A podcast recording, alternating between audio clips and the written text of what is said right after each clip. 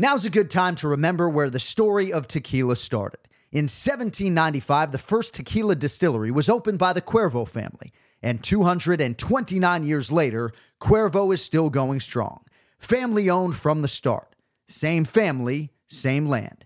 Now's a good time to enjoy Cuervo, the tequila that invented tequila. Go to Cuervo.com to shop tequila or visit a store near you. Cuervo, now's a good time. Trademarks owned by Beckless AB to CV 2024, Proximo, Jersey City, New Jersey. Please drink responsibly. San Antonio district judge resigns after a federal corruption probe. A former San Antonio, Texas judge goes to federal prison after pleading guilty to accepting bribes in exchange for rigging cases in his court. Angus McGinty committed the ultimate judicial sin. Why did you do it? I did it because I was foolish. Listen to How to Bribe a Judge on RevolverPodcast.com, Apple Podcasts, Stitcher, or wherever you get your podcasts. The Jon Anik and Kenny Florian podcast. Jon Anik and Kenny Florian. I fucking love them. I can't get enough of them. Let's hear that Boston next. Big jab there from Duffy and Frank Mir is hurt now. Down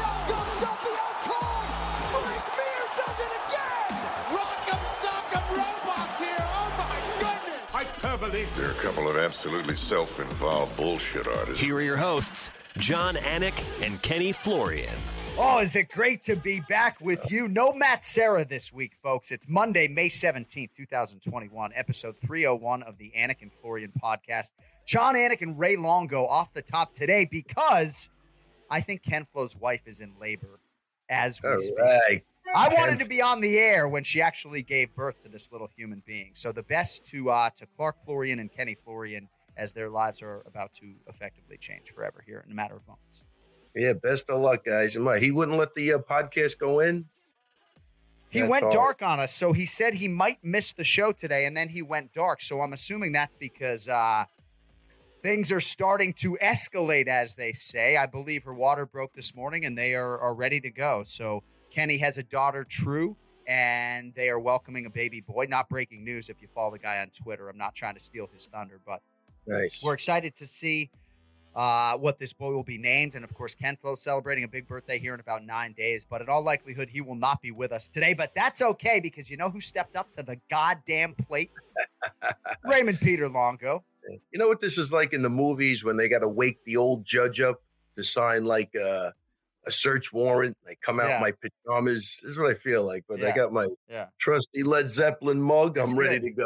Longo is a notary public, by the way. If anybody needs that, you can just show up at Yeah. Longo and MMA today. So, uh, yeah, Matt Serra's appearance last week, polarizing individual. No, he's very beloved in the MMA space, but I mean, the, the dynamic between the two of you guys uh, listen, gets he- me off he- my game. He fucked this on purpose. Right? You, he could have been home and did that. Nah, he had to go in the right. car. Then we had to look at him like this. Then how? Hey, people, how would you like to see this for like 20 seconds? I, right. I mean, this Right. is what we saw. Like a guy kept freezing.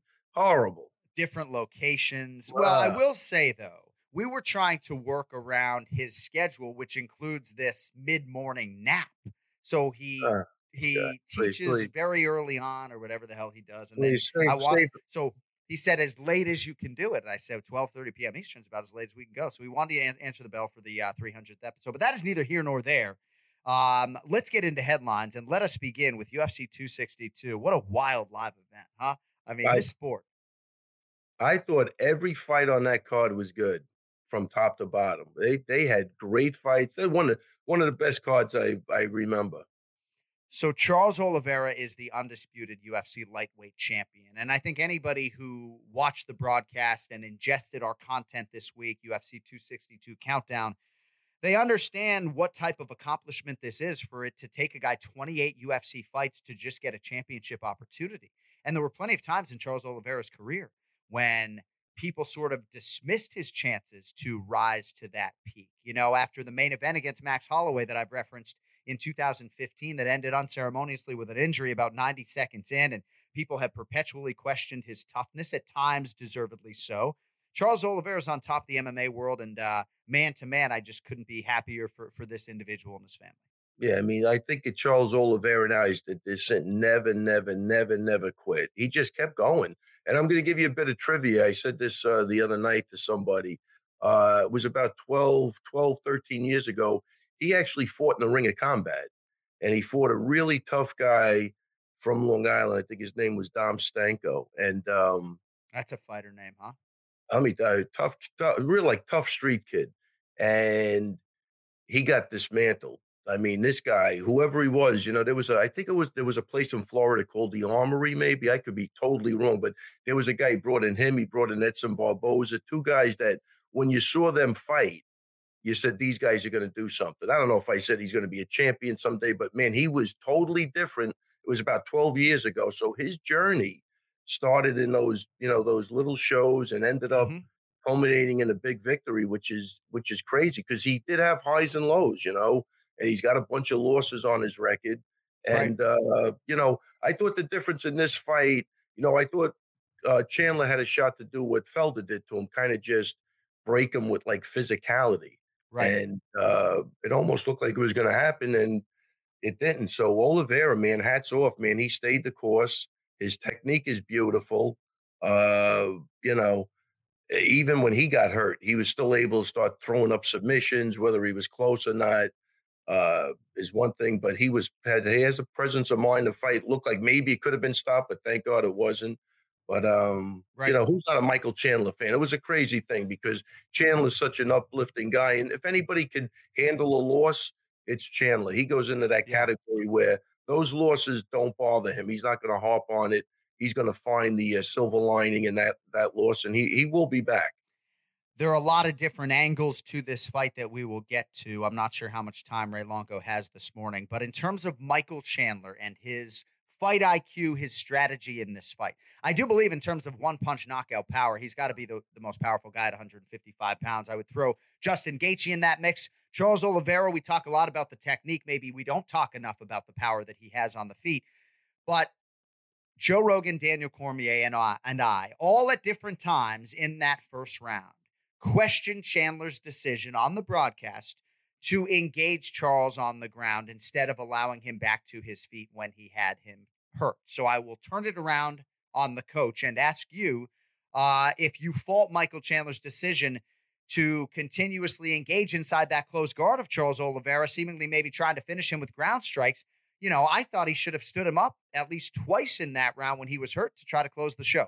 Yeah, well, look, it's uh he had success with um with Hooker, right? It never got to the guard, obviously, but he did. It basically was the same kind of thing. He the guy was on all you know on all fours. He was getting punched in the head.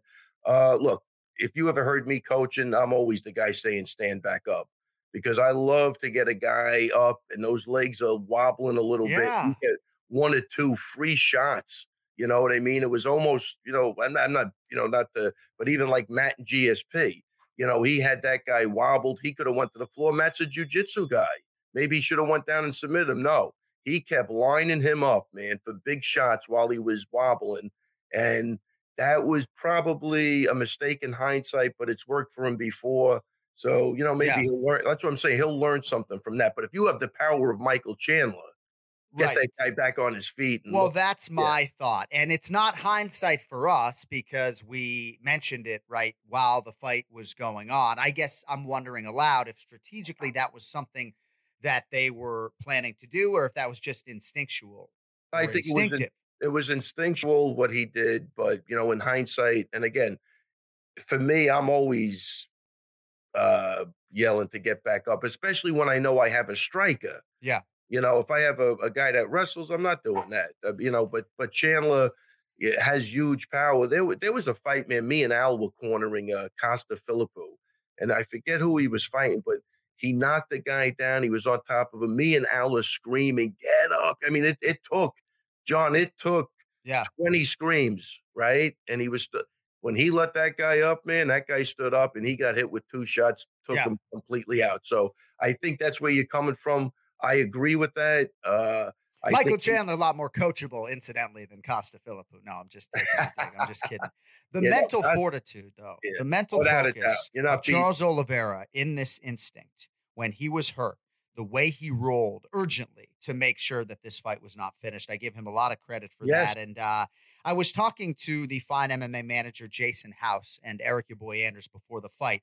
And Jason House made me want to almost go back to my hotel room and rewrite my show open because he was talking about Chandler as a foil for Charles Oliveira and saying, how perfect would it be if Charles Oliveira can beat this guy? Because this is the type of challenge that you would really like to see him pass to become the UFC champion. Maybe a Felder type challenge a little bit if the fight goes to the ground and gets hairy as it did, right? But you want to see him be the nail, right? Not be yeah. the hammer necessarily, but be the nail, recover, lean on his heart and mental and physical toughness and still get the job done. So I think it was a perfect championship win. What a way to win a title. And as I said to someone after the fact, you know, Michael Chandler's a dear friend of mine.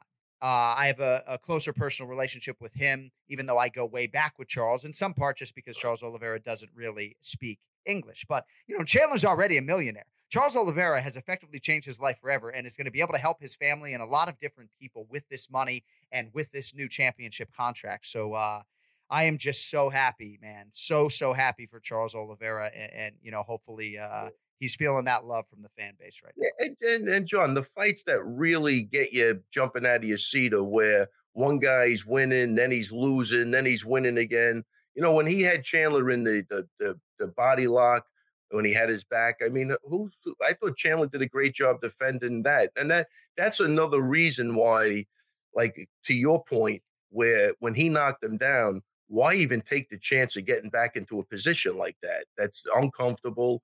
And, you know, thank God he made it out of there. But just what a great back and forth fight. Uh, great storylines on both sides. It was just, I thought it was a fantastic main event. I was listening to Tyron Woodley on the ESPN Plus UFC 262 post show, and he talked about Charles Oliveira's ability to keep Michael Chandler on the end of his punches and specifically the accuracy down the stretch. When you have Chandler on the ropes, and he was pretty damn hurt. You know, Cody was saying to me in Houston, I actually got to meet Cody Merrow this weekend, our producer, for the first time. It was his wow. 28th birthday. Yeah. Wow. What a great dude. He's not six three, but he's a great dude. ha! I'm just kidding. I don't even know what that means, but it's funny. No, so uh, I lost my train of thought there uh, for a second. Um, but keeping somebody on the end of your punches, you have a window in which to finish somebody. And Charles Oliveira made sure that Michael Chandler didn't recover. And you see a lot of these guys are just so accurate in these type of situations. And I would actually put Chandler Hooker in this conversation as well. He did not miss with those finishing strikes, and Charles Oliveira, man, did he not miss and made sure that he left no doubt that Chandler was unconscious. Absolutely beautiful. All right. really great fight. So, Jon, uh, there he is. So, the point that you got ran off track of that I was making to you was that at no point did Chandler think to shoot when Charles hurt him. Yes. Which is crazy thinking because Chandler is an excellent wrestler. And at no point in his brain did he think to shoot when he was hurt. Thank you, Cody. That's, that's, that's right. A, that's a great point. So he was clearly compromised to a significant extent. All right. So there's so much to get into when it comes to this fight. I don't want to bring the program down with this morass of negativity right now, but we do have to talk about the scorecards a little bit because even though it mattered not at night's end because there was a finish, two of the three judges involved gave Charles Oliveira, excuse me, gave Michael Chandler a 10 8 in round one despite the fact that Charles Oliveira had some moments. So the way I interpret the scoring, I thought that was a 10 9. I, I thought it was maybe inching towards a 10 8, but based upon my interpretation of the scoring, which I am going to read for you today, I apologize if people don't want to hear that. Um, but before I get into sort of the nitty gritty of the language, Sal D'Amato and Chris Lee are sort of ubiquitously regarded as fine judges. And well, I'll preface it by saying if, if my bosses, Craig Borsari and Zach Candido, don't like me to talk about judges individually, I'm sure I'll get a phone call from Zach after this program. I think Sal D'Amato is one of the best judges in the game. I do not hold Chris Lee in that regard. I haven't fancied a lot of his scorecards over the last two years, but both of those guys had it 10 8. And these are widely regarded as two of the most elite judges in the business. And I just did not see this as a 10 8. And, uh, I'll get into the language here in a little bit after I get Ray's opinion. Uh, and maybe I should have done this in reverse order, but uh, I don't know. I feel like some of these judges are in their head a little bit at this point in time. And, uh, you know, with this motivation to be more liberal with the 10 8s, I didn't see a 10 8 there in round one. Your thoughts, Raymond? Uh, yeah, I wouldn't have scored that at 10 8 only because he was threatening with the submissions on the floor. So I think that evens out the big moment that he had. And and Oliveira Oliveira did survive. It wasn't like he was eh, he didn't look like he was out. So yeah, that's uh I mean, look, you yeah, bad dude. I, I, don't get me going with the judging thing, man. I just it's it's a real simple yeah. solution, Jon. I'm telling you, any job in this country that you can't do, there's a good chance you get fired. I mean, I don't know. They have to, but but in all honesty, they have to open up these judges so we could talk to them and just just tell me what you saw. Right. Just why?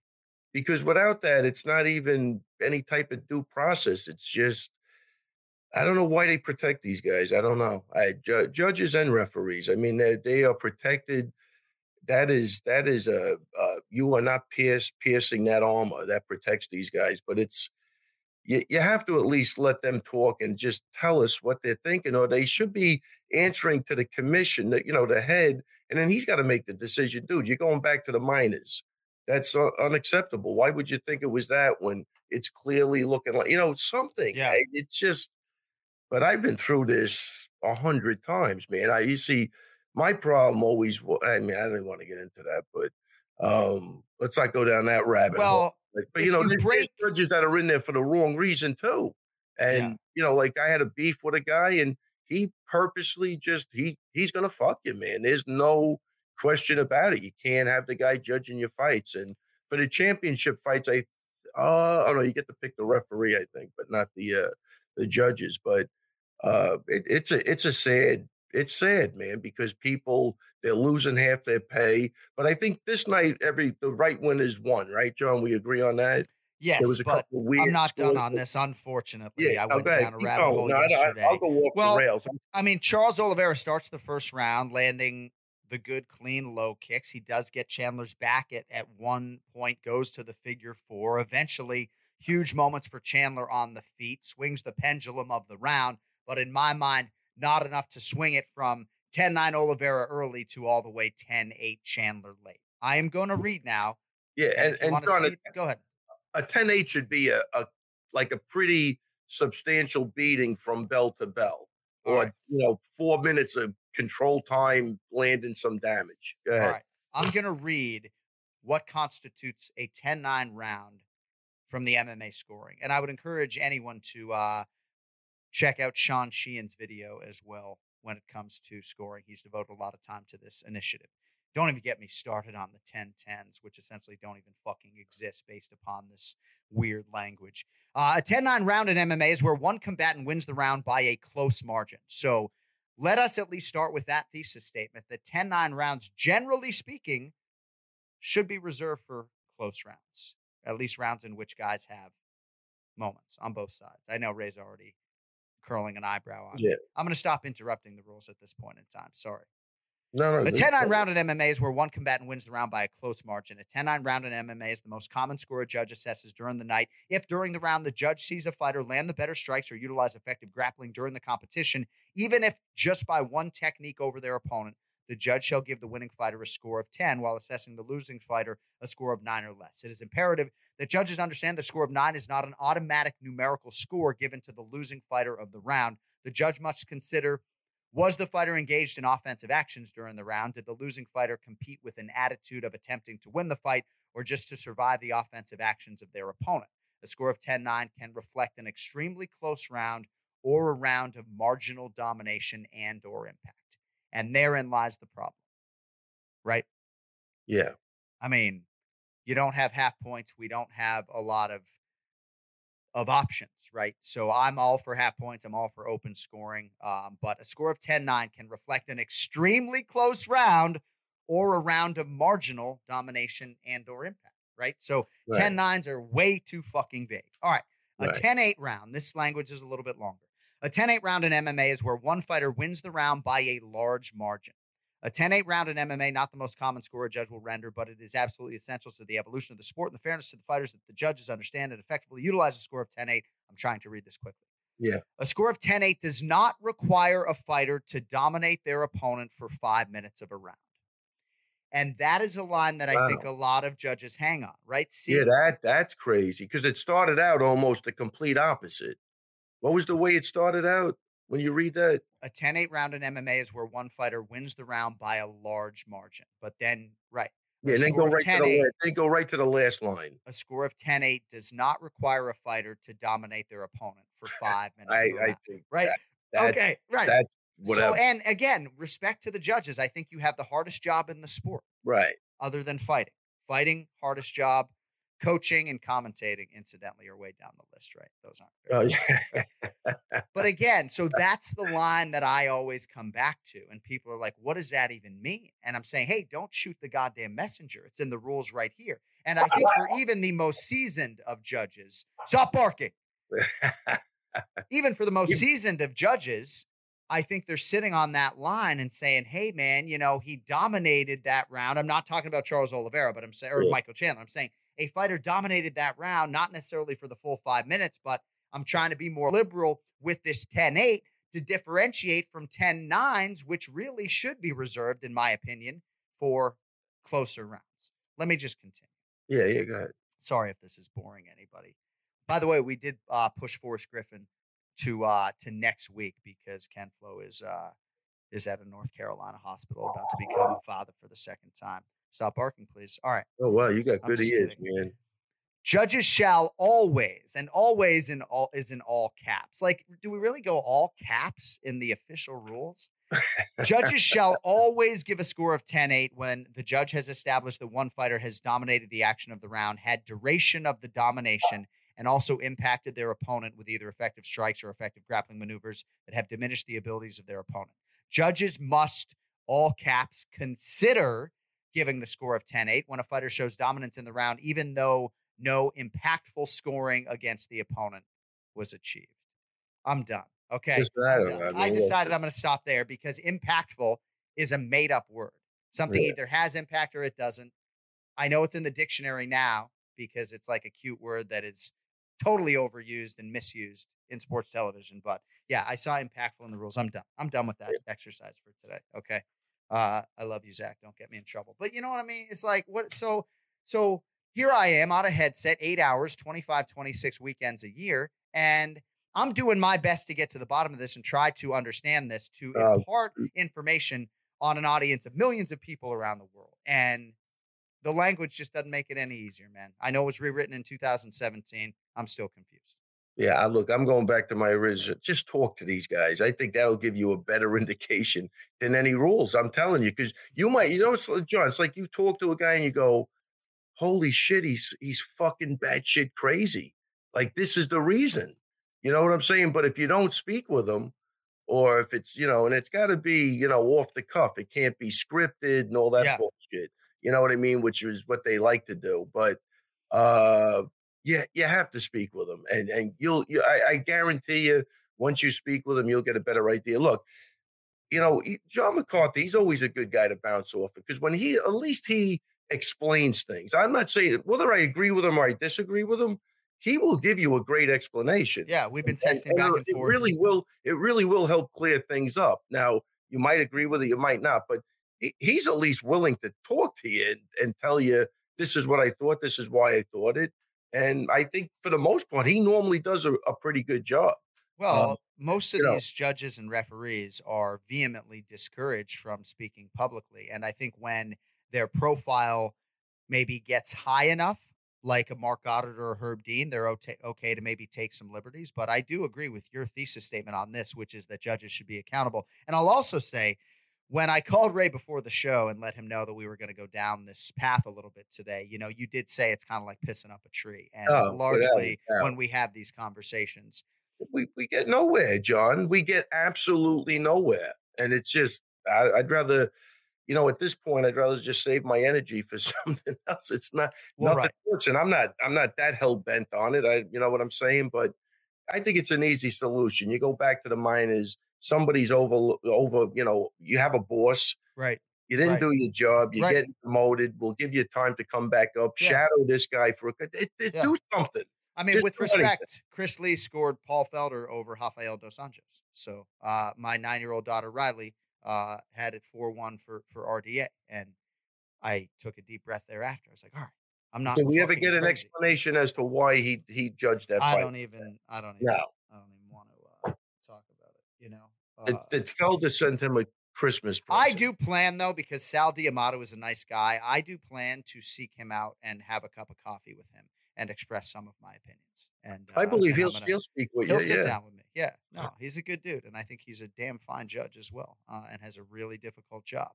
Yeah, All right, let's talk guys- some there's a couple of guys you'll, that, that- that'll sit down with you, and once your ass hits that seat, you'll be looking for the fucking exit door as quick as possible. Yeah. Trust me, Yeah. trust me on that. You'll be running. You won't Yeah. even you won't even believe what you hear. All right, I'll tell you, but just on a- on a quick note, I remember I think it was like three weeks ago, McCarthy and uh, Morrow were calling a fight, and they had to score. You know, it was an easy fight to score, and there was one guy, the complete opposite, and that's the first time I heard McCarthy kind of lose his mind. He's like, "Holy, it, it- there's nothing ever done, and it's the same guys." It- now, granted, he wouldn't reveal the guy's name, which we could all guess, but uh, yeah. Well, it's all out there. Yeah. it's all out there. Everybody knows who the who the knuckleheads are at this point. All right. Not a knucklehead, incidentally. Charles do Bronx Oliveira out of the favelas in Brazil to an undisputed UFC lightweight championship, joining his countryman Rafael dos Anjos, I believe, as the only Brazilian lightweight champions in UFC history. So who's next? So I texted Michael Chandler, and uh, I know he's still sort of licking his wounds a little bit, but I wouldn't be totally opposed to an immediate rematch just given the nature of the way this first round went, but that is not going to be the direction in which the promotion proceeds. So, in terms of title defense number one for Charles Oliveira, and by the way, Cody, I agree with you. Live crowd went from booing Oliveira in the walkout to cheering his win to a great extent because of the sheer craziness of the fight. But you're absolutely right about that. So, who's next for Charles Oliveira? Who do you think it'll be? The winner of Dustin Poirier and Conor McGregor. You do have Justin Gaethje lurking if maybe you wanted to turn Charles around quickly, but he did absorb some borderline concussive damage in this contest. Dom would tell you it wasn't a concussion at all. But uh, what do you think about the uh, immediate future and title defense number one for uh, for do Bronx? Uh, look, I think the good news is there's probably four or five. I think any Yeah, fight is yeah. great. You know, that's the good news. That division right now with those guys, I, I would like to see any fight. Uh, I mean, Gaethje, uh, I, it- there's a term in the mob. It's he gets shelved. What they do? They shelved Gaethje. or We don't even see him anymore. I don't know. I don't Where know. is he? You know I what I mean? he's been looking for a fight. Yeah, I, I would I'll leave it at that. Right. So uh I mean, look, the, the the the right guy, if he wasn't fighting, would be Dustin, right? Because he's the guy was he's really the guy that should be fighting for the title. Yeah. But now he's got to get past McGregor, and I think the winner of that fight uh will probably be be the next fight for uh Oliveira. But there's any fight they make, I think, is good. Gaethje would be great. There's nothing wrong with that. And, and and the other thing with not putting Chandler in for the rematch, it, there's a million good fights for Chandler. You know, Oh, So yeah. it's going to be a, that that division is great, and I think. I, I think if you lined up a right side and a left side, you could zigzag any way you want. Every fight is going to be good. So Well, Beneil Dariush is going to be in the mix. He got his seventh consecutive win in the co-main event against Tony Ferguson, 30 to 27 times three. So Tony Ferguson goes from winning 12 in a row to now losing three consecutive fights. Otherworldly toughness. It's great to see everybody embrace Tony to this extent. I know as I was talking to my boss, Zach Candido, after the fights, he was sort of saying out loud, you know, it's kind of too bad that now that Tony is so appreciated, it's at a time in his career where maybe he's having a hard time competing with the elite lightweights. Beneil Dariush is certainly that after this statement win. What were your thoughts on the uh, on the co-main event? man, great fight. Uh, Beneil's a- an absolute great guy. If you've ever got to talk to him, he's just a a great guy. I'm glad to see that you know the success he's having. But yeah, just total domination against a guy that you know we talked about a year and a half, two years ago of possibly beating you know Khabib, which in hindsight now doesn't make a good argument, but it is hindsight. Uh, great, great win for Beneil. He deserves a huge fight, at least a title eliminator. Uh, he's another guy that's had his ups and downs, been around for a while. It's great to see him get the win. Ferguson, man, look, it's almost to me, it's almost tragic, man. Because look, hey, wait, before we even get started, uh, Din Thomas, let's give it up to him. I think he Oh, knocked it out of the stud. park. I mean, What a I gotta. Uh, he, he knocked it out of the park, but what he said is a hundred percent right. Here's a guy that got by on craziness and his unorthodox uh, everything. And when you don't have the fundamentals, you are in it. You you're in, when the shit hits the fan, you you are you're gonna get fucked. It's that simple. And that's exactly what we're seeing. This guy's I mean, the fact that he here, here's the problem I'm seeing, and I don't know. I, I like Tony, but some he needs an intervention. Somebody needs to talk to him. And the fact that he thinks Freddie Roach is going to help him, and I don't care if it was eight months, a year. I mean, it takes right. a long time, man, for for somebody to make an impact on you. I mean, and you know, I love Freddie Roach as a coach, but this is this is this is looking at everything but where you should be looking, which is at yourself. Mhm. And it's just it's sad because you know the guy's got talent, but then when you think in hindsight, Jon, how many fights was he knocked down? He's rolling around. He got away with, you know, three or four fights where that, that fight could have been over.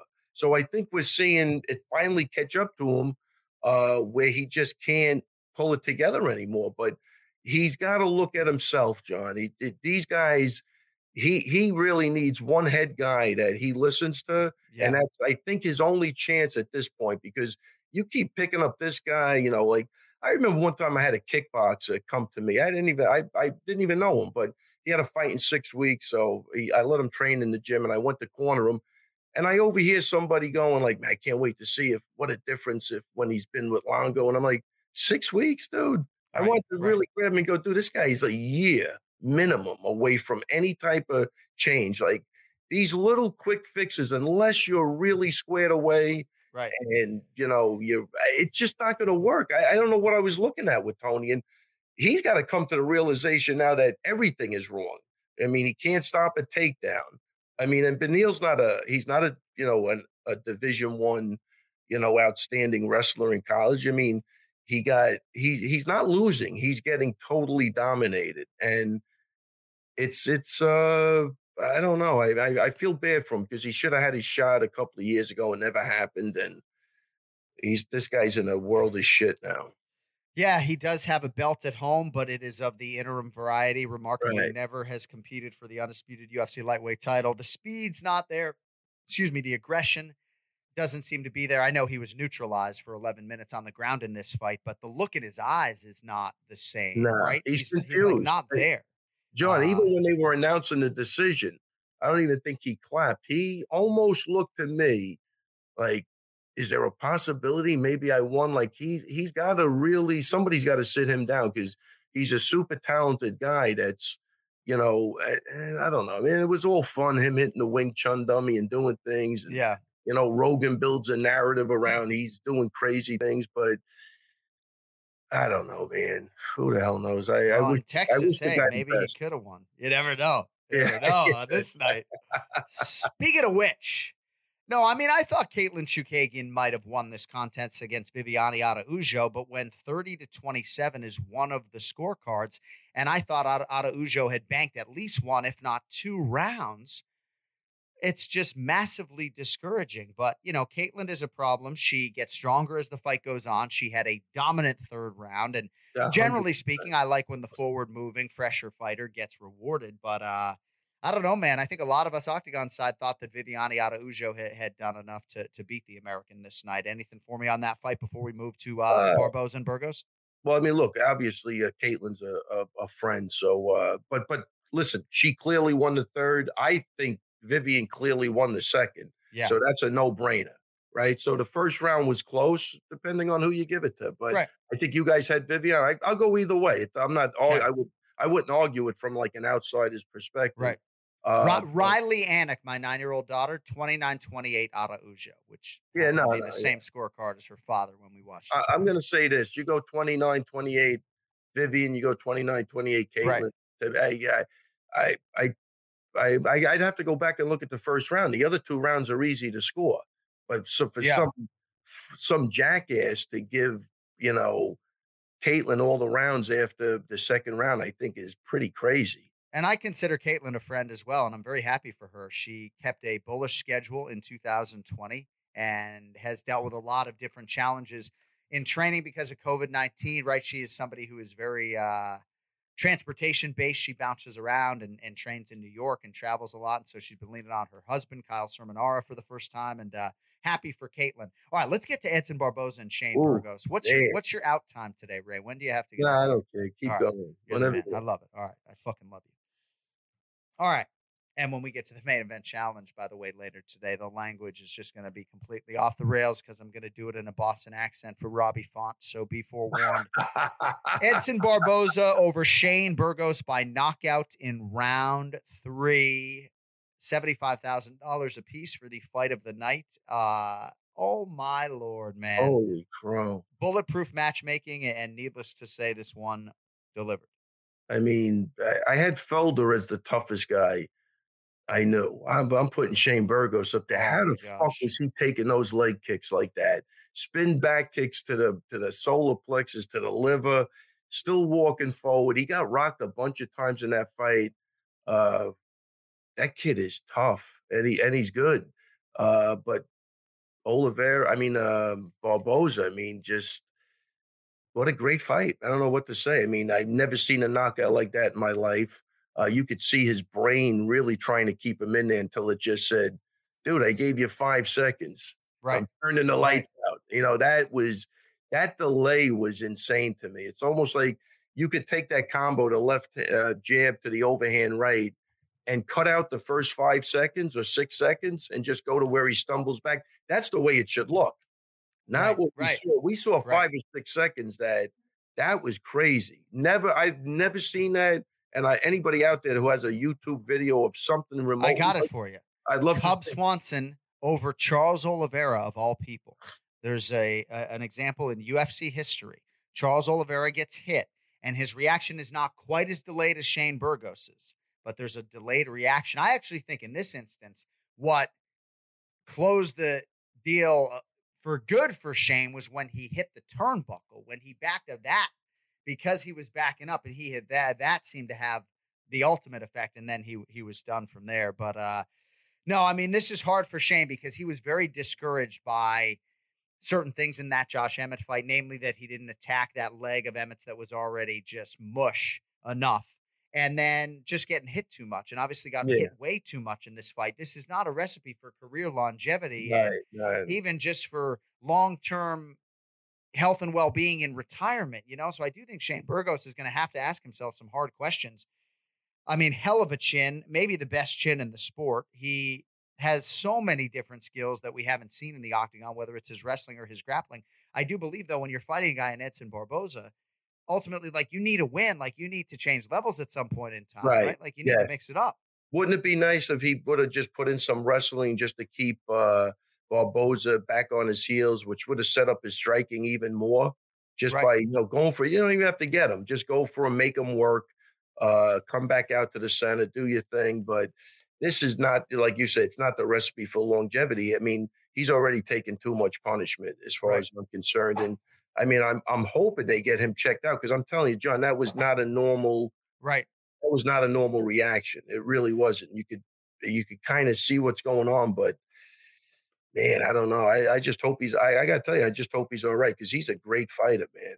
he's a great fighter great fighter one of of my favorites and and i think as you saw and embedded michael chandler's favorite fighter and uh yeah they were going to do some sort of checking ufc president dana white went over to the stairs to and i was reading dana's lips and he said you're you're an absolute warrior and then he was hoping he would go get checked out so hopefully Yeah, good, uh, that good- did happen. And for. Edson Barboza, there was a good article uh, by E. Spencer Kyte, I believe, on UFC.com about Edson Barboza. He made his acting debut several months ago, and he had to play some like arrogant fighter, and Edson is the furthest thing from that. And it was weird for him to have to be cocky and wear these robes, Masvidal style, that that wouldn't Yeah, be anything yeah. that he would put on. But what a guy, what a striker, one of the best strikers in UFC Ah. history, and what a body of work for Edson Barboza. He's another guy who's never competed for the for the undisputed title. He's been awfully close. Um, but he said this was the most crucial fight of his career because even though he's not the oldest guy in the world, maybe 33 years old, if Edson Barboza doesn't beat Shane Burgos, probably never fighting for the UFC featherweight title. So Yeah. needed this win, got it with style points, and uh, I wouldn't be surprised to see Edson Barboza eventually ascend and get a UFC title shot here at 45. So good on Edson. Yeah, no, he, look, he's another guy It's been around long enough, Jon. You got to give him, you got to reward these guys because they they go to war. But look, even look, the leg he comes out blazing leg kicks. Then just when you think he's going to kick, he, his boxing skills look really well. You know, so he he mixed it up just enough to I think keep Shane, you know, off centered a little bit or off balance. But uh, uh what a great performance! Another just the whole night, every every fight I think was good. All right, we're going to get to a couple other of those fights. By the way, MMAdecisions.com, I'm being told, had seven scorecards for Katlyn Chookagian 29 28, and then 10 for Viviane Araujo 29 28. Point being there, 17 decisions, I believe, from media members, if I'm not Right. mistaken. Uh, and again, verdict MMA is the way to go, the aggregate, getting all these scorecards together, right? But the Yeah. point is 17 media scorecards submitted, zero had 30 to 27. But yet, when you come to the scorecards that actually matter, Right. somebody is taking a piss in round two, you know? and then you had Mike Grundy versus Lando Vannata. And I thought this was interesting because our, our executive producer, Cody Merrow, went to the fights and he kind of thought watching it live, and I know he he was not sober per se, but uh he thought Mike Grundy won the fight. Then he went back and watched it at home on Uh, on mute, good. and he thought Lando Vannata won the fight. So split decision here for Lando, but again, one judge had it 30 to 27 for Mike Grundy. Like, come on, man. Yeah, listen, man, that was a. I'm going to say it was a competitive fight, but I I had it 30-27, I believe, for. uh I thought Lando looked fa- fantastic. I, Yeah. I this guy, if he if he really concentrates on a game plan, I think he's going to be hard to beat. Man, he's very talented. Uh, just the way he even defended the takedowns, like effortlessly. The way uh, he's, you know, he had great awareness. He was kind of uh, one step ahead of the guy at all times. But a competitive fight, it really was. It was one of those fights. I think that's way closer than a 30-27 seems. You know what I mean? But I think you got to give those rounds to Lando. He definitely I agree. Like, uh, there's no question in my mind. I really want to see him now against somebody in that top 15. And uh, I thought he he did a nice job sort of maximizing his microphone time as well. But he's a good dude. And uh, Yeah, it stands to reason that he could have done a lot of damage if he had found the right weight class several fights ago. I said on the broadcast, I don't know if you picked it up, he wrestled one year at the University of Tennessee, Chattanooga at 174 pounds. wow. And then, of course, in the UFC, he was a lightweight up until Saturday night and, and finally found the division in which many of us believe he belongs. So we congratulate Groovy Lando Vannata. Jacare Souza is pretty tough, man. Certainly tougher a human being than I am. It gets his arm Oh. snapped by Andre Muniz and just sort of acts like it's a fucking hangnail. Um, what'd you think of that whole situation? Uh, you know what I take away from that? Did you see when they went to the replay and the one judge, he was like, Ha! he covered his eyes. He Now, was doing that during Vannata Grundy too. yeah, right. We don't know if he did that. That's what I'm saying. I don't know if he he's been doing that Yeah, right. while the fights are going on, Right.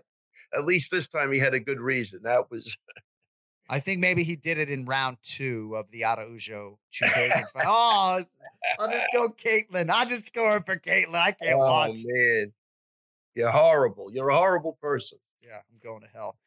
Uh, so Jordan Wright is a fascinating fighter for me.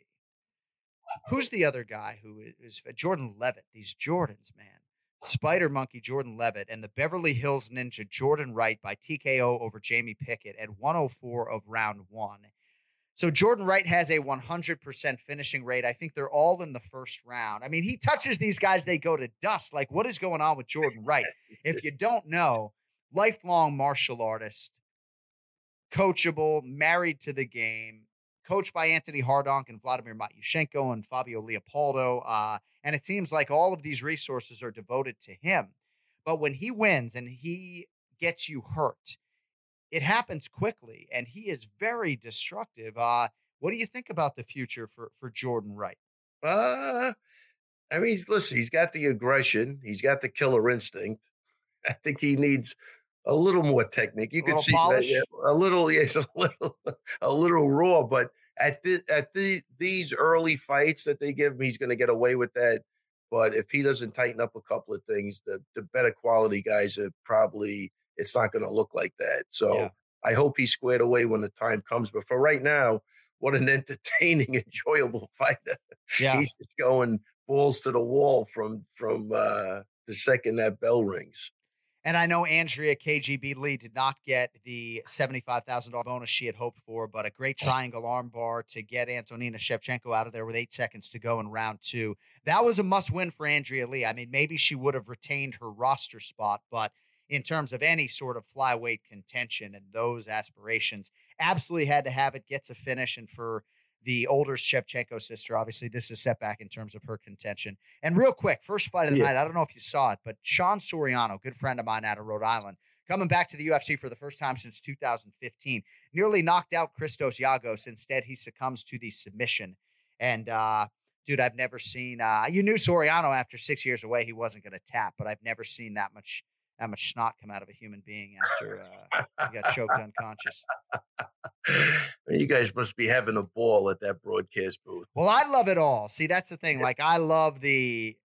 Uh, I'm not gonna say I like love the bodily fluids. I guess I just said it. But like, I'm all for the blood. Like, I, I am all for the blood. I, I don't turn away when I see limbs snap. Uh, it's hard for me to watch the Weidman leg thing, but No, I that, turn that, away. that, that, that's rough. All the, the leg breaks to me, I don't care who it is, especially Weidman. I just like sometimes I'm laying in bed at night and I think of that and I got to like shake my head. Well, yes. So the know. Weidman thing is is I have a little visual post traumatic stress Yeah, from yeah, that. I- when he stepped backwards. Yeah. that part of it is just is so raw in my mind. Seems like he's doing great though. What what a what Yeah, an no. he- Yeah, I, I talked to him the other day. He sounded way better for the first time. That's good. That's good. All right, so it is Monday, May 17th. Happy 69th birthday to my mother. Wouldn't that be something by the way if uh if Ken Flo and Conor McGregor both had baby boys on my mom's 69th birthday. We congratulate Conor on the birth of his son Rian, I believe, Rian McGregor. Wow, congratulations. Awesome. I bet that kid's savings account's going to be fucking awesome. huh? Rian, congratulations. Welcome to Ireland. You don't have to work a day in your life if you so choose.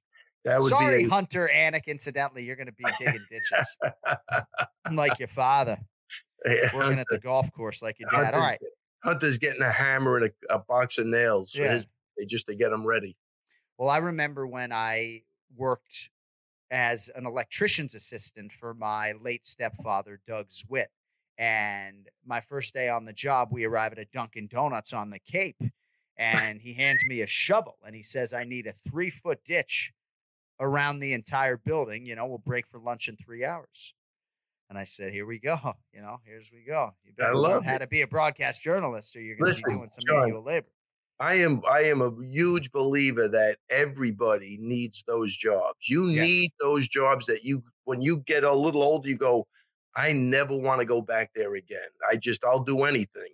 And I think that's a huge thing in, in growing up and and really defining your character and helping Right. you grow is that you you got to grind it out while you're young. I mean, I, I I did all sorts of things. I broke my fucking ass, but I I look back now and go, man, I would never do that again. I don't I don't ever want to do that again, man. I think it's crazy. Right. You know? See, I would never work in the restaurant industry again. That was something that certainly certainly a lot of hard work and I just I don't want to sling plates anymore. I guess for me though and certainly for my twin brother, we kind of gravitate towards some of that manual labor. I'm not talented enough to work in construction. I think as a welder that field would probably chew me up and spit me out pretty quickly, but I enjoy like doing golf court maintenance. I enjoyed doing landscaping. You know, I enjoyed the the physical component, the workout component to those jobs. So I could see at some point in my life, you know, doing something physical again, just maybe one or two days a week. I'm not landscaping five days. Yeah, that landscape. I mean, look, especially I but that it, yeah, right. That's that's that could be uh you could decompress in your own Right. garden. Well, like you I, know, and like I could do dishes all day. That's what like I enjoy doing dishes, right? It's like it's like, honey, do you want to do you want to play with the babies or do you want to do the dishes, right? I like to do the dishes, honey, unless you want me to play with the babies, in which case I will uh happily go do childcare. People hate when you say like you're babysitting your kids or doing childcare. It's like, come on, you're parenting. It's your kid. Yeah, It's yeah. fucking childcare. Okay. and the hard, and the hardest job, the hardest job in the world. I'm telling you, is parenting kids to me anyway. I it's tough. Yeah. No, it is. It is. Motherhood a little bit harder than fatherhood, Ah. at least according to what I read. Now, listen, I'll, I'll tell you, uh, there's no question in this household that's a true Yeah. statement because Yeah. I basically am kind of useless. Yeah. Cody then- worked construction in the summers in New Hampshire from 2008 to 2014. Now he's our producer, and we are going to get to the pronunciation of the week right now. So Cody's one and five on the pronunciation of the week. So looking for a W. Wow, Cody, come on, Cody, pull Hi, it together. Cody. What's up, Cody? Oh, come on, Ray. I mean, I can't be taking this from you too, I get it from everybody else. Holy crap! So I got to meet this man in Houston, and Cody has done so much for this show. And I've said he and our listeners, of course, are the lifeblood of this program. But were Cody to get a lucrative offer from one of these production companies or marketing companies, we'd be in real trouble, right? And I don't know if he would just completely give the two weeks notice and uh, and kill us like that. But we appreciate everything you've done. I was I was able to sort of thank you in person. Um, but I don't know if you're six three. I never said I was six three. You're that's a narrative All that right, you're sorry. playing, just like the fake Katlyn Chookagian Tab. Like I don't want to hear it. Oh, I, yeah, I well, agree. That was not a tap. You That- definitely didn't tap for sure. No, that was absurd. I- I mean, I got Uh, to jump in there and defend a, a little bit. That that hundred percent didn't happen. But Cody, thank you for all your contributions to this fine program. All the details on the video side, it's not lost on us. We appreciate you, kid. Well, of course, like you said, lifeblood of the fans. We do this for the fans. That's why we Yeah, don't yeah. get paid. Ha! Yeah. Moving on to the pronunciation of the week. well, let me set it up for intro. you, Cody. This man competes on the prelims this weekend in the UFC's lightweight division. He fights Rafael Alves, who you may recall is coming off the historically worst weight miss in UFC history. He weighed 157 and a hook for a featherweight fight. Wow. Uh, Cody Merrow, of whom am I speaking this week? So I think my issue here with the pronunciation of the week is I'm saying it too fluidly, and I'm just gonna copy how I think he would say it because I think that'll serve me a little better. Because I would maybe say it differently. Damir Ismagulov. Let's hear him say it. Damir Ismagulov. Yeah, it's a hit right there. All right, that's good. It's good enough for See, me. But I feel like if I said it quicker, I would say Damir Ismagulov, like as you would say in your combo package. But Right. I don't know if Right. Kenny would have given it to me. But you know, his, his son think I on the ordered that is- last week at a Russian restaurant. I swear to God, I'm not even joking. Yeah. Well, I was yeah, down right. with You'll have Rob. I to. ordered the man Yeah. like, a, goul- Yeah. like a bunch of goulash. Right. Yeah, that's yeah, it. Got that. No, that was gabagool. You were at your Yeah, local gabagool. Italian. I'll Yeah, have we the uh I'll have the Damir Ismagulov tonight, please. Wow. Let me try the Sure. Yan Xiaonan too. All right. Cody Merrow, Uh, two and five after a hit on the pronunciation. Of, Well, right. You'll have to show me where that. I got to come out sometime. All these restrictions lifting. I heard your uh, Long Island's going to be open soon, so I'll have to make my way out there to your Russian spot. just just oh yeah yeah I'll, I'll I'll let you know we're going out with uh we've been trying Merab's been trying to take us out for about three weeks now but of course there's one person who's never available Mr. Crazy-. Yeah. Mr. Crazy Pants himself Matt Serra But isn't that amazing though that come 12:30 Eastern last week he was locked in ready to go clicked on the StreamYard link I'm just saying right Yeah. like because I think for for him it was like oh it's their 300th episode I better fucking show up you know and he showed up in whatever condition Well, that's what we do, Jon. Whatever condition. And Well, Yeah, that's shout out, shout out to Jon Anik for doing the turn and burn for this podcast, and we very much appreciate it as an audience, my friend. So Hey, Wow. Thank you, buddy. Hey, by the way, uh, Pat Miletich, if you're listening, you win again. The masks have been lifted in Nevada. Did you see that? oh wow no good news So uh, joining the likes of Florida and Texas. Show up in Houston, it's like, oh, COVID 19 is over down here, man. It's it is over in Texas. All right. You Oh, got so anything Texas else? was a, uh, Texas was a good environment well, certainly. Yes. Uh, certainly. If did, you, did they quarantine did they quarantine you at all or Well, yeah, I mean that was a, that was a little bit inconvenient. Um, the the Friday, the Friday night quarantine. We had a rapid test on Wednesday, but yeah, two or three more COVID tests, and uh, it is what it is. Happy to be working, right? Happy to be working. You know, people don't like a lot of complaining, and that's the thing too. A lot of fans are saying, "Oh, you know, people complain about the scoring without solutions. It's like, well, you're not listening to the Anik and Florian podcast if you if you are if you think we are short on solutions, right? I mean, I've been I've been proposed with myriad solutions over the years. We've talked about half points, but if you think that we wield any power in this But situation that's to the, that's change, the thing, right? We we Yeah. who do we talk to? I mean, Right. what, what you know? That's yeah. I think that's part of the problem. The fact that they can make a statement like that, they don't understand the severity of the problem. you can't. mean, let me nobody to talk to. let me read the language for a 10-10 round. Actually, you know what? I'm not going to do it. So let I'm let me just say to the audience here on the 10-10 round, it exists in case of an incomplete round. That's really Right. why it exists. So that in the case of an incomplete round where you had to score a 10-10, they have that option. Um, a a 10-10 round at MMA is a necessity to have for the judge's possible score, mainly due to scoring incomplete rounds. It is possible to have a round where both fighters engage for five minutes, and at the end of the time period, the output, impact, effectiveness, and overall competition between the two fighters is exactly the same, possible but highly unlikely. Uh, but again, it's it's very much discouraged. All right, enough about that. So, what do you got going on this weekend? This week, uh, Man, I'm leaving Wednesday for the Mohegan Sun. I have Aviv Gozali fighting at uh, Bellator. Nice, like I've talked about him before. He's a great kid. I think he just turned 20. He's undefeated. Uh, the sky's the limit for this kid. He's got a lot of time to grow, and I think uh, you know he's getting good fights that are allowing him to grow. So uh, we'll see how it goes this weekend. But uh, he's uh, right now he's on a roll, man, and he's a sweetheart. He's a great kid, and he had a great camp, and I'm expecting a, a great fight from him. Well, that sounds great. We'll drive safely, my man, and uh, we will reconvene uh, next Monday in all likelihood. Next Monday, we may do some sort of live Q and A type show, just me, you, and Kenny, actually, because there is not a UFC live event on Memorial Day weekend. So we might have a special episode next week, but uh, we'll follow up with details. The only requirement for you, we're all shaving our heads before it. I don't know if that's a, a deal breaker or not, but we'll talk Wow. about that off the air. Oh yeah, It's a that's joke. Not, You don't have to do that. that's not looking. Kenny literally wouldn't. I could offer him one Bitcoin. I could offer him one Bitcoin right now, probably valued at forty eight thousand dollars, and he wouldn't. I uh, I thought that was funny with Cody lining you and Matt up, and me and Kenny up last week. yeah, yeah, that was funny. Uh, yeah, it's great. I don't give a shit. It's I'm not bald, right? It's like I don't. People that's like I Oh, have no, no, no, I was- sensitivity to it. Like I don't. No, no, know, no. I, no, if there was sensitivity to it, I wouldn't even bust your balls on it. That's not the. Uh, just thought it was funny. Not, Yeah, no, of course. it course. wasn't to make anybody feel bad. I think Serra's probably got his hair too. Well, I know like Daniel Cormier and I can grow hair, but I did a post on Instagram yesterday and I wrote at the end of it, if you want us to grow out our hair, we will not do it. And fans are like, yeah, because you can't. And it's like, bitch, stupid fuck, bitch. Now, you right. could yeah, take it easy. I listen. It was great chatting with you. Uh, I'm going back. I'm love that phrase, by the way. St- You know, Wow. Say it louder. The, the people couldn't hear you. stupid.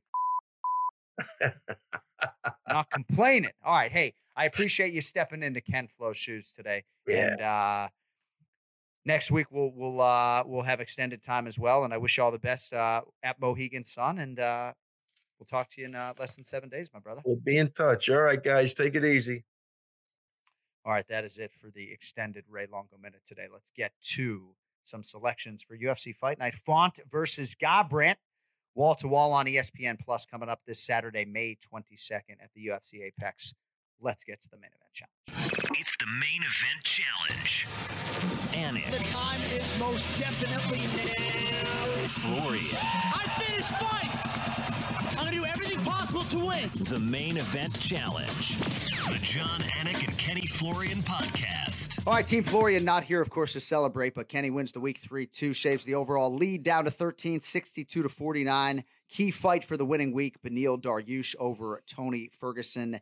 And we welcome in the Duck Ian Parker on social media at Ian Parker MMA. It's good to see you, my man. So Cody's going to step in and offer some quick picks here for Ken Flo, but I think Kenny probably would like to reserve the right to change these. So be on the lookout maybe for some content later in the week. So how do you feel about Cody stepping in here against you today, Ian? You feel okay about this? I think Kenny needs all the help he can get. So why, Why not someone like Cody who was just at the events, fresh and uh, ready to go? You know, it was interesting. We were talking about it earlier how Cody ha- watched that Mike Grundy Lando Vannata fight live, and then because of all the discourse about the scorecards, went and watched it at home, and he saw it for Vannata at home, but maybe for Grundy live. Yeah, you know what? Um, this whole judging thing, we keep talking about it. All it's going to do is keep ruining guys' careers. I mean, luckily, I mean, look, Lando won that fight 30 27 either way was ridiculous. You know, it's just at what point does anybody step in and just be like, yo, these guys just can't do it anymore or yeah. there's or the scoring system has to be fine tuned. I mean, I'm I know everyone was talking. I don't want to go off top of the Oliveira Michael Chandler round one being a 10-8. I don't really understand that one either. You know, I thought, you know, I mean, you base to me they were basing that on the last 45 seconds of the fight, which because it almost ended, but that that's not the way to do it, man. I would just suggest that 95% of people who don't understand why those 10 8s were given out have not gone online to read the scoring. So that's part of the issue too. So I do encourage our viewers and our listeners to take the time to go to the ABC website to print that out to read it. And I know we read a lot of that for you today. Uh, but again, there are a lot of us that are trying our best to interpret this based upon that. Cody, what were you saying real quick off the air about like a judge and how you think maybe there could be some value in having like credentialed lawyers in these seats? What were you saying off the air about that? So when I did this exercise, and I texted Ian when I was in the crowd, and I was like, I have no idea how they scored it that way.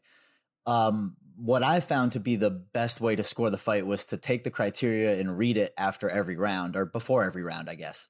And then what I did was I wrote an email to Jon and I wrote, This is why I had it this way, because the way the scoring lists out is hierarchical in that if A, then B, if not A, then C. Right. Correct. And so there was a lot of clauses I felt like I had to use in a legal perspective that were right. saying, because of this specific language, this is why in ABC example. And so that's why I feel like there is a lot to be said for the credentials of some of these judges. Like I, my word really doesn't carry much weight, so I can say whatever I want. And I'm not going to bash on judges, but like, I will. Who is this? Who's to say that some of these people are actually as smart as they're giving the opportunity to be? You know, so yeah. and a lot of the times, how many times? Um, you know, I have elderly grandparents and I wouldn't trust them behind a wheel, but they have to go get retested. So like if the state says that they can drive a car, right. Then like they can drive a car. But like right. are people going back to these people and be like, Sal D'Amato, you've been doing this for 15 years. Like what is your updated credentials? Like did you even Certainly. look at the unified score in 2017? I don't know. So a little long winded, but that was my perspective. I don't I disagreed with Ray. I don't know how you could have a 10-9 for Vannata in the first round of that fight. That was just where I, w- I when seeing it live, I told Jon, I said, I don't know how anyone could score um, the first two rounds for Vannata. The second round is where I switched my opinion at home. The problem is too is you're leaving this up to a lot of opinion of a few people that we don't know how much they're paying attention at all times watching the fight. I mean, Jon, you even said I think it was either this week or last week that you guys are supposed to be looking at your monitor, but how many times you get caught looking up at the actual fight, which may present a different angle, whatever it is. You know, for me, it's you have guys that also have been doing this a long time from boxing, you know, not necessarily from MMA with a strong MMA background, understand the grappling. You know, when you talk about, you know, especially like the Chookagian uh, Viviane. That's really fight, not true. That's which part? The boxing judges. All right. So even, even if that's not completely, even if that's way too generalized, you know, some of these people aren't also as familiar in the grappling exchanges. Like to give no doubt. Chookagian round number two, you know, that's a problem also. But that, listen, that, that changes – this is the one sport where this is one of two sports with combat that can change someone's career based off someone's opinion, as opposed to other sports where the rules are, you know, it's a little bit tighter, a lot tighter. Right. It's so much different than a strike saying, zone, right? Yeah. Sean was saying, and he's sort of an expert on this, you know, judge is a, a, a noun and a verb, right? And again, just pointing people back to the language, right? It's like, oh, that's ridiculous. It's like, well, we're just trying to to right go based upon the language. All right, we got three picks for you today. This one up first, a little bit interesting. It's a fight that Kenny and Ian picked last week. Middleweights Jack Hermansson minus 175, Edmen Shahbazyan plus 135. Odds courtesy of DraftKings Sportsbook. Uh, Ian, seems as though there was a COVID circumstance on the Hermansson side. We don't know necessarily if that was coach or fighter. I don't think it was him. If it were me, I would not be factoring this into my handicap. Who did you pick on the show last week, and ultimately, are you staying with that selection? I took Jack Hermansson. I'm staying with him. Uh, to your point, I'm not factoring in COVID whatsoever. You know, I think his style is um, more mirrored of the way Derek Brunson will f- fought Edmen Shahbazyan, and I think we saw that's a path to least resistance, and that's where I, sta- I stand by that as well. And if I'm not mistaken, Ken Flo was on the other side, Edmen Shahbazyan, so we'll keep his pick intact from last week, and he will reserve the right to change that. All right, co-main event could very well produce the next title challenger for the UFC strawweight title. Yan Xiaonan minus 167 versus Carla Esparza plus 135. We'll need the round, the method of victory, all that stuff. So Yan Xiaonan is already a huge deal in China. Dean Amasinger said when she walked into the UFCPI, it was like royalty walked in there. 12 fight unbeaten streak. She's won six in a row without a loss since 2010. She did not fight in 2011 through 14. Um, so fun to watch on the feet. Here she draws Carla Esparza, who has won four in a row, uh, to move within striking distance of another title shot in all likelihood. Ian, I love this fight. Question is, who do you have, Yan Xiaonan or Carla Esparza? I like Xiaonan here. I just think that she's going to be too strong of an athlete for Carla. I think she'll keep the fight standing. As much as Carla's striking has definitely improved and her entries on her takedowns have been a little bit uh, less telegraphic, I do think that Xiaonan is just a way more complete fighter. I think she's also big for this weight class. I think there's a different level of strength that we're seeing. She also knows how to use her range really well. If she keeps Esparza at a distance and forces her to shoot really far out, she's just going to catch her coming in every time. And I think Xiaonan's a star in the making, not just where she's from, but here as well. I'm really excited for this one to see if she's got what it takes against a uh, top contender in Esparza. So I like Xiaonan here by decision. Good analysis. I like the matchup. Cody Esparza, pretty remarkable. Last win, split decision over Marina Rodriguez. Also beat Michelle Waterson, Alexa Grasso, and Virna Jandiroba during this streak. I mean, that is an impressive wins list. Hell of a career overall. She's got the head-to-head win over Thug Rose Namajunas, and that is an important layer because were Esparza to get through this Yan Xiaonan challenge, she might be next for Rose. I think that's a fight that would really appeal to Rose Namajunas. What do you think, Cody? Co-main event. Xiaonan Esparza, who wins? How do they get it done on behalf of Team Florian? Well, if I'm an odds maker, I don't know how Yan Xiaonan isn't a minus 200, minus 250 favorite, but picking here on behalf of Team Florian, I think I have to go with Carla Esparza, the Cookie Monster. We both we both have a victory over Virna Jandiroba. So I think I have to go with Esparza because of the deficit here. All right. But Kenny's probably going to say Xiaonan by decision. That's what I'm going to bet. But Cody's taking Esparza. Carla by knockout in the first round. Yeah, do you have a round and a method of victory for us? I love the way. See, this is the way Uh, it should be done. When you're trailing, you have to find. I know it's only May, right? But you have to find points. opportunities. I'm not saying this fight is the right one per se, but like when It's there's a plus 460 underdog, like Ken Flo's got to start taking some flyers on those, and you can be sure he's not listening back. So, uh, uh, all right. So, how is Carlos Esparza winning this fight, Cody Merrow? by decision. All right. All right, She's main not going to win event. this fight, though, but that's fine. She wins by knockout in the first round. I, I don't Ian, think that. Yeah. Ian, we're gonna have you lead the main event just because Flo's not here, and I'm gonna do this entire prediction in a Boston accent, out of respect for Rob Font. So uh, some of the listeners really like this, some of them do not. Kind of like the mustache. All right, Rob Font out of New England, more specifically Leominster, Massachusetts, actually fights out of Woburn, if I'm not mistaken. Hopefully, uh, Bruce Buffer or Joe Martinez won't fuck that up for everybody this weekend. Rob Font minus 121.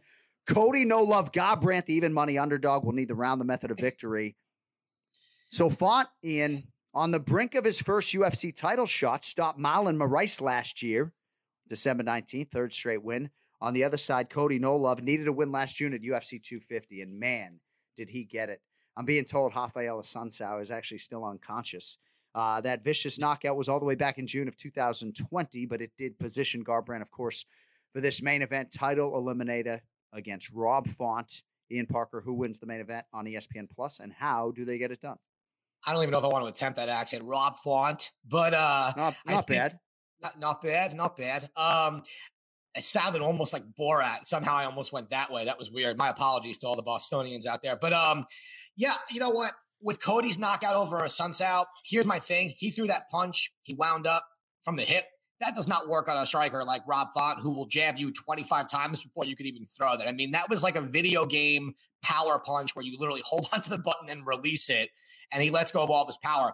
Doesn't take away from the knockout, and the Assunção was extremely tough. But I just think Rob Font is at a point in his career where everything's finally coming together. This is the guy we've been waiting for. You know, he's with a good team. And I'm not just saying that because they're friends of the show. I think his striking is one of the best in the division. We saw it against Marlon Moraes, and his takedown defense has gotten way better. You know, Cody is a good wrestler, but he doesn't use it. He's just super confident in his boxing. But as we've seen, you know, eh, when he gets into these brawls, he usually loses. And I just think that Font is the smarter fighter. I think he's going to come a little bit more prepared. Not that I don't like Cody. I've been a fan of Cody for a long time, but I think Rob Font wins this by decision. Cody Merrow, not Cody Not Garbrandt, is Merrow, I'm like a sorry. member of the New England cartel. So, Cody, we know you're probably going Rob Font. Uh, the question is, how's he get it done? Rob Font is going to win this fight by decision, but for the purposes of the show, Cody Garbrandt's going to win by decision. He needs the points. I don't. Right. Kenny Kenny won't do it, so I got to do it for him. And I if he that. doesn't Listen, go, I Kenny, can change if Kenny these. then- wants to throw me some Bitcoin, he can, and we'll he could buy points back. That'd be interesting. How about that? Well, uh, and I have I've seen some intel via Aljamain Sterling's Instagram that they're spending time with the cartel. So I, I got to roll with Rob Font, but not that? for the show. And Sorry. one thing on the Boston accent, and uh, there are a lot of actors who do it well, a lot of them who don't do it particularly well, but with the letter R. So if it's in the middle of a word, you basically kill it, right? Just have it, right? It's fucking Have it. have it. But if Have it's at the end of the word, like car, you don't say car, you say car. And people are confused on that. You know, it's like park the car and Harvard Yard. It's not park the car, it's park the car and fucking Harvard Yard. and that's enough on that. Ian, when's the next PFL broadcast, kid? June tenth. Uh, June tenth. Yeah, June we had a little bit. Of, have a nice little break. ESPN Plus and ESPN Two. Then Thursday and Thursday after that. Then a month off, and then back to back to back, and then uh, yeah, it's uh, we'll be back. How about then. it? At one of these times, it's going to be Longo, Parker, and Florian all at site on a PFL event soon. Yep. So. I think about- if Lord help the and I end up production on staff. screen together, he's not going to know what to do with himself. Like Maybe this Cody kid's will- here. I This it's kid's Cody will- here. Maybe Cody will go in there and uh, and produce some content. All right, you can see Ian on the PFL broadcast June 10th. Uh, no show next week, at least in terms of predictions, buddy, uh, with no UFC live event Memorial Day weekend. But we will talk to you uh, in advance of that June 5th show and uh, big one, of course, on the 12th with UFC 263. Thank you, bro. You got it, guys. All right, there's the duck at Ian Parker MMA. And that should just about do it for today. I don't believe that Ken Flo is a father of two just yet, but he has gone dark on me. So uh that's a wrap on episode 301. Cody, thanks for your contributions. Do you have any parting shot before we get out of here? Seems like you do. something about May babies. You know, my birthday's on Saturday. Kenny's a May baby, so something about There Taurus men. And happy For that, birthday- I'm Cody Merrow. This is Jon you go. Anik. That's good. Happy No, birthday to my mom, born May 17th, 1952. Thanks to everybody for listening. Thanks to all the listeners and viewers who came up to me, took pictures at the arena and at the host hotel. And so many of you were talking about the Anik and Florian podcast, which really warms my heart because it really is my way to give back to all of you fine people. So I appreciate that. Uh, if you want merchandise like the Felder and Anik shirt I'm wearing or the Anik Florian podcast hat I'm wearing, AnikFlorianPodcast.com. There is a promo code on the website. And we'll be back next week. Stay tuned on social media for details on a Q&A portion to next week's program that will allow you to join us live on StreamYard. You can also ask questions on Twitter as well. Uh, this has been a Cody Merrow production for Ray Longo and Ian Parker. Jon saying so long for now. Everybody have a great week. Even you, Patty Miletich. You'll live. Previously on the Anik and Florian podcast. Very, very uh, hard fight to cap here. You know, we don't know which Edmen Shahbazyan we're going to get after that last loss. He's been out for a while. You know, and you know, obviously we saw him controlled by Derek against the cage. Jack might present a lot of problems. You know, if Jack's smart, he bull rushes him, puts him against the cage, and brings him down real quick. I'm hoping Shahbazyan is working on that, but I just can't rely on that knockout power getting done so quick. Jack's experience, he's fought the best of the best you know, when you get your first loss, it's so hard to judge how these young guys come back so quickly. So I have to think that the fight IQ of Hermansson gets it done. I think Kenny might be licking his chops here to value plan Shahbazyan striking. So maybe, but again, too, is in Kenny's blood. I'm going to go with Jack here. Probably the first seven, is it eight minutes, is going to be most dangerous for him. That's where Yeah. Shahbazyan can really take advantage. I- I'm going to take that bet. I'm actually going to go with Shahbazyan here. Um, but as you guys said, I mean, not a whole lot of people go out there and finish Hermansson. Hermansson has a chin from hell, Yeah. but I'm going to take that gamble because I need some motherfucking points.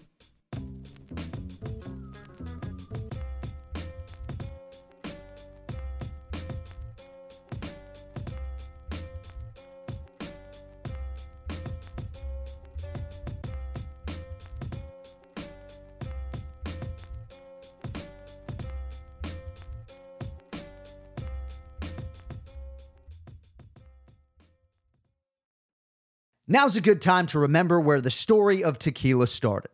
In 1795, the first tequila distillery was opened by the Cuervo family, and 229 years later, Cuervo is still going strong. Family owned from the start. Same family, same land. Now's a good time to enjoy Cuervo, the tequila that invented tequila. Go to Cuervo.com to shop tequila or visit a store near you. Cuervo, now's a good time. Trademarks owned by Becle SAB to CV 2024 Proximo, Jersey City, New Jersey. Please drink responsibly.